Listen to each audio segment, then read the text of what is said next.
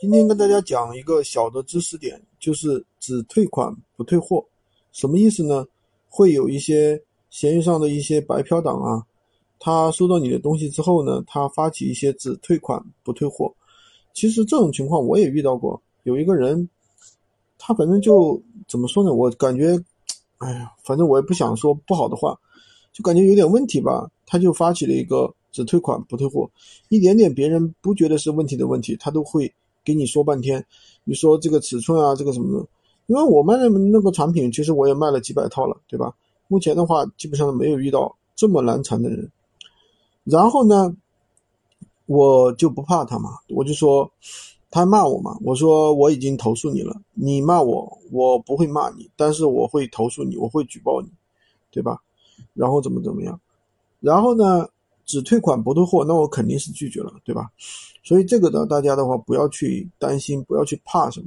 但是一定要小心，就是这里面有一个坑，有的人就会利用闲鱼上，你如果发起二次售后申请、二次退货的话，闲鱼是没有消息、没有提醒的，你是看不到的。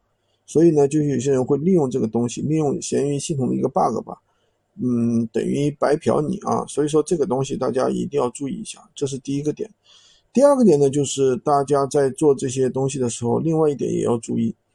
就是不用太去跟这些人纠结，就是有些人说啊，运费一定要你出，然后你说这个啊，因为闲鱼是不包退货运费的，这个运费你得自己出。嗯，如果说你卖的是小件物品，那么一般来说拼多多那边的话会包运费的，所以说我们也不会有任何的损失。